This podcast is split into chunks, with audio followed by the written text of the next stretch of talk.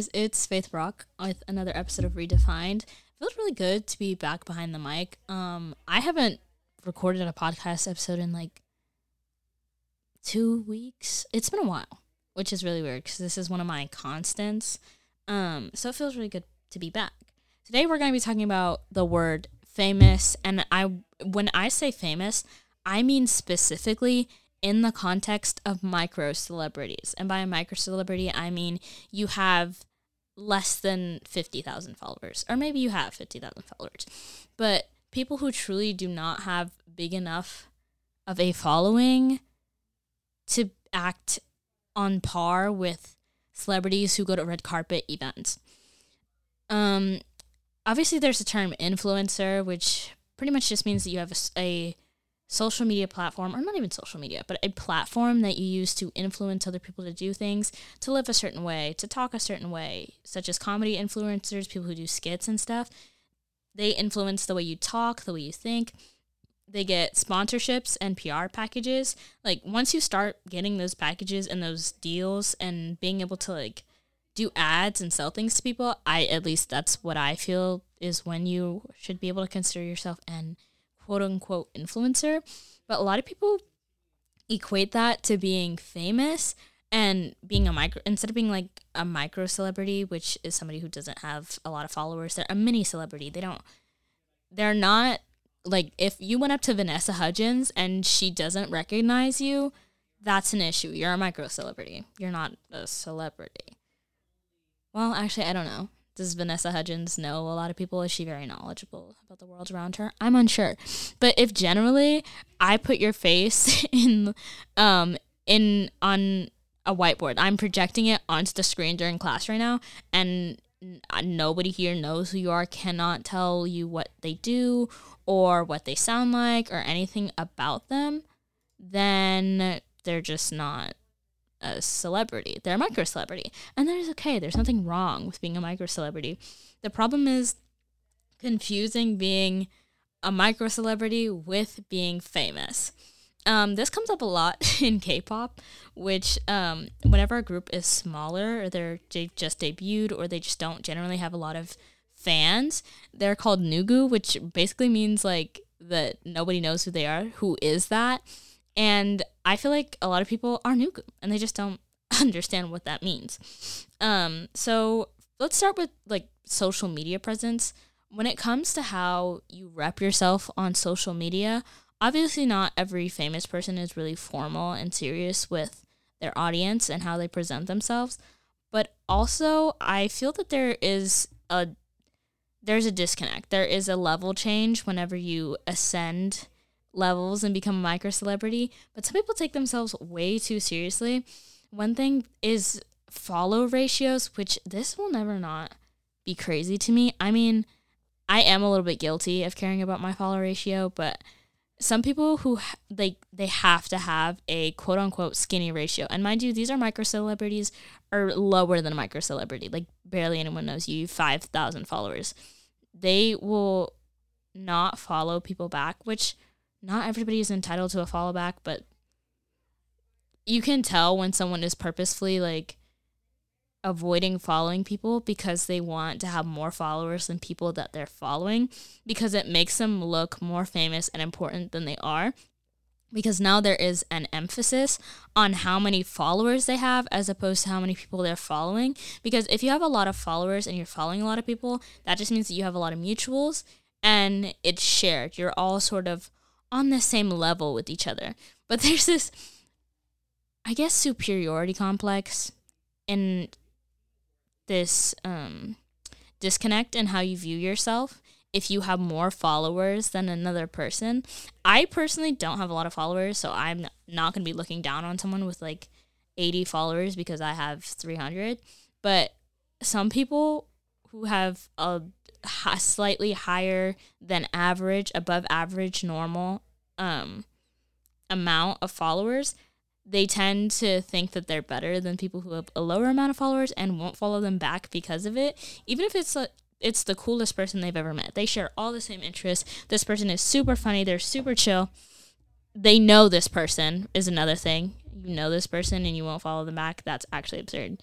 Get over yourself. It's really never in that serious. And this isn't to say that these people are entitled to following everybody that follows them back because you don't have to. You don't have to follow them back. But you can kind of tell when they're doing it to just like be obnoxious. You know what I'm saying? Um and then there's also the just that general air of that superiority complex. Well, I have 50k on TikTok. Don't talk to me. Your videos average 2k likes per video. I feel I feel like we've lost the plot. Because it's this thing where it's true. It is true that the more popular you get, you it you're further from the ground, I feel like. The more you ascend that sort of staircase, the further you are to being this down to earth person that understands that followers really are not everything. Some people are so obsessed with their follow counts. There are um, these apps that allow you to track and see who is following you and who is unfollowing you or how much following you're losing. That is just, it's such a chronically online concept to me. I could I can't even fathom caring about who's unfollowing me unless it's somebody that I knew and followed for a really long time. You know what I'm saying?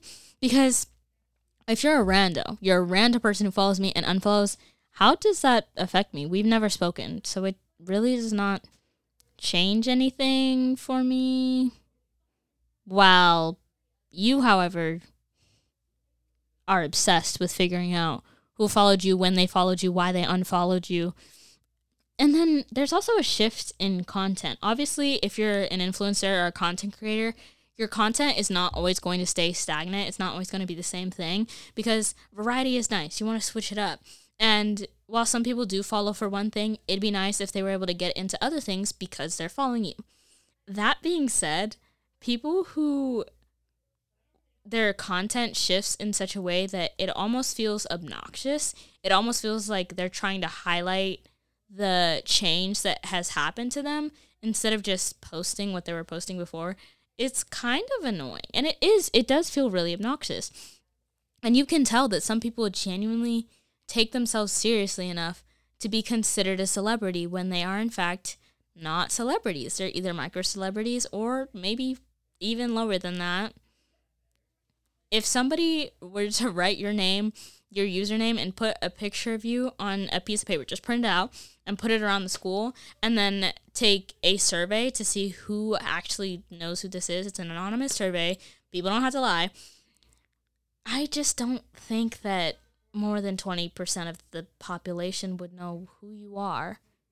And again, this isn't about anyone specific, but generally, I just feel that we need to be more serious. I am friends with some people that have bigger or larger followings or are content creators or even influencers and get brand deals and ads. And I was talking to my friend about this and she she's just a normal person. We're both seniors in high school. It's just like you don't need to take yourself as serious as you're making it seem. And again, it's not to say that you shouldn't take it seriously because this is for some people, a career is a lot more than a hobby. This is something that they're crafting and cultivating. But a lot of the time, it really does go to their head. All those sort of children's cartoons episode concepts that we've been seeing for so many years about somebody getting even slightly famous and then it going to their head is kind of real in real life. And it's scary because, again, there's so many people that I followed that I've watched grow their followings and begin to get fans and more people like more people following them and get more connections and brand deals. And at the end of the day when they close TikTok, we can still talk, we can still go see a movie like they're the same person on and offline. And a lot of people want to present themselves as a different person online than they are in real life because their following is so big. And not everybody is obnoxious. I, it's not what I'm saying. Because I feel, honestly, I was talking to my friend about this. I feel that my words are often misconstrued with how I articulate myself, especially on this pod. But you're not a celebrity. You're, it's just matter of fact, you are not a celebrity. If you went up to Andrew Garfield, would not know who you are. You're not getting invited to the Met Gala. You're standing outside the Met Gala watching as actual celebrities walk in and then go mingle with each other. that not a celebrity, and that is okay. This isn't to shame anyone who is a big following because you're cool. You're doing what you love to do, but don't let it get away from you. Anyway, that's the end of my little rant for today. Um, I'm Faith. This has been redefined, and remember, you could be a micro celebrity, so don't be obnoxious.